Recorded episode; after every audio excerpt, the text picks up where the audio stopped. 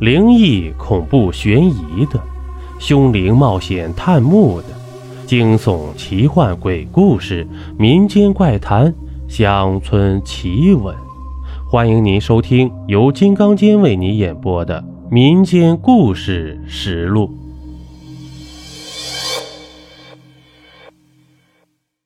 这一集啊，咱们讲一个鬼仙上身的故事。鬼仙呢？非纯阳之仙，属于纯阴之体，也就是说，鬼仙就是鬼魂，可以上人身，善于问断阴间之事。被鬼仙上身的出马仙，当灵体上身之时，身体会觉得无比阴冷。鬼仙生前呢是怎么死的？哪里有伤？被出马的人呢，身体哪里就会有痛苦的感觉。老家的老城根底下呀，有一户人家。这家呢，有个佝偻奇丑无比的老太太，就是专门给人看阴间的事的。这老太太呀，跟这一家并没有血亲，是这家老大跟媳妇把老太太留下的。因为老太太会给人看事儿，所以收入不菲。对这个穷家来说呢，也算是。有些救济了。老太太年轻的时候啊，嫁过三回人，自己也有两个孩子，一儿一女。这嫁的丈夫呢，都是发生横祸死的。这两个孩子呢，也都相继沾染上瘟疫，死的时候啊，痛苦不堪，那叫一个惨啊！老太太的第一个丈夫是个大户人家的马夫。身材魁梧，有次帮东家运粮食，因为是寒冬腊月，这马夫在路上喝了些白酒，想暖暖身子。这个马夫平时很有些酒量，可以说是千杯不醉。这次运粮食啊，就带了小半壶酒，不敢多喝，怕耽误东家的事儿。坐在马车上走着走着呢，就晕乎了过去。马在路上没人管，竟然受惊了起来，把马夫硬生生的从车上摔了下来。这还没完，这马拉着一车粮食，就像疯了一样，往前没跑多远，就又掉头跑了回来，顺着被甩下去的马夫身体狠狠地踩了下去。随着散落下来的粮食口袋，把马夫埋在了地上。不一会儿呢。天上飘起了鹅毛般的雪花，这马夫啊，就这么昏死着，被活活冻死了。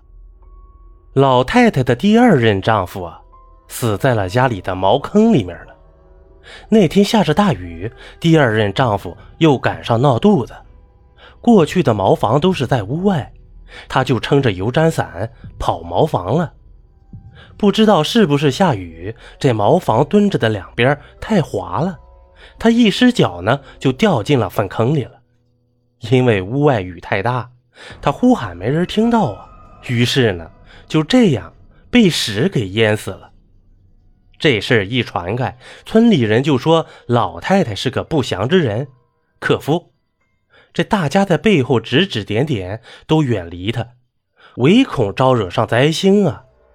老太太呢，在村里实在是待不下去了，就收拾东西。远走他乡了，这不知道走了多久，到了哪里，这老太太就靠着一路讨饭过活。有天呢，走到一个无名山下，因为雨季着了凉，老太太晕倒了过去，被当地砍柴的一个樵夫救回了家。这樵夫呢，四十多岁，家穷，讨不上媳妇儿，这么大岁数了，还没尝过女人的滋味呢。当得知了老太太的情况以后呢，这樵夫就把她留下了。就这样啊，老太太终于结束了流离失所、颠沛他乡的日子，慢慢的稳定下来。过了几年安稳的日子，还给这个樵夫生了一男一女。但谁知啊，老太太天生就是个灾星料。这樵夫呢，在一次上山砍柴中被蛇咬了一口。着急下山看大夫，失足从悬崖边掉了下来，摔成了肉饼，血肉模糊。这老太太带着两个孩子埋葬了樵夫，人也快哭断气了。要是没有这两个孩子，这老太太当时啊就想随樵夫去了。老太太靠着给人家洗衣服、做针线活养活着孩子。这眼看着孩子大一点了，可以下地帮着他干点活了。这村里呢又赶上了一场大瘟疫，两个孩子接连病倒。这老太太呢没有多少积蓄，看不起城里的大夫呀。带着孩子看乡土郎中，抓的药呢还没吃完，两个孩子就相继病死了。老太太把两个孩子的尸体放在家里的小推车上，一个人呢把他们拉到山上，与他们死去的父亲埋葬到了一起。走的时候啊，老太太烧了锅热水，把孩子们都擦拭干净，自己呢梳理好了头发，换上了件干净衣服。搓了根很长的绳子，放到了推车里，心想着埋好了孩子们，自己就在坟边上吊，去阴间与他们相聚去。这人世间的困难太多，老太太呀，真的没有什么可以留恋的。同时呢，真的也是活够了。老太太推着两个孩子的尸体，逛逛当当的上了山。等埋好了孩子们，太阳。也快落西了，只有映在山脚边的一点点鱼肚白。老太太看着远处的高山，傻傻的把绳子扔上了树杈，又从不远处搬来几块石头，踩着够上绳子，准备结束这痛苦的一生。这老太太刚系好绳子，把脖子伸进绳子中，绳子就断了。老太太足足摔了一个大跟头。这一摔不要紧，从此这附近就多了一个疯疯癫癫的半傻老太太。白天的时候呢，喊着自己脖子疼；晚上的时候呢，眼睛中透着绿光。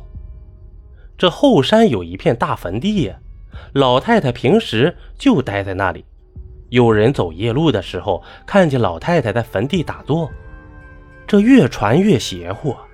有人说老太太是活死人。人已经死了，可能是被东西附体。还有人说老太太可以通灵界，大家在路上遇到她，总是远远的躲着，敬而远之。不知道过了多少年，这老太太神智变得正常了，遇到路过的人会主动与别人打招呼。开始的时候呢，知道老太太来历的人都是很害怕的，他们不敢与她多说话。都是随声附和着，或者忙慌跑开了。倒是外乡来往的路人啊，与老太太聊得较多。随即呢，也就传出这老太太呀，可以带出马，去询问一些死去的人事情。慢慢的，找老太太看事儿的人渐渐的多了起来。有的过于思念亲人的，就找老太太问问死去的亲人在阴间可好啊。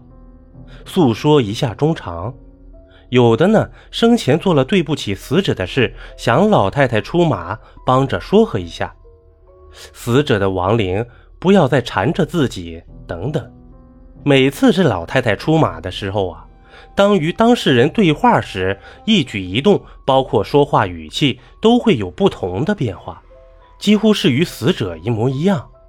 人们请完老太太出马后，会象征的给老太太一些钱；实在没钱的，会从家里拿些鸡蛋与干粮给她。这老人们常说，如果有灵体想要找你出马，那么绝对会折磨你，让你饱尝世间的各种痛苦。这些苦难呢，有身体上的，也有心灵上的。不光让自己受罪，身边的亲人呢，也会受到牵连。尤其是被鬼仙盯上的，那就更不必说了。于他前世啊，肯定有债，阴债不好还，这都是因果报应，谁又能够说得明白呢？好了，这一集播完了。如果您喜欢我的专辑，还麻烦你点个订阅吧。咱们下集见。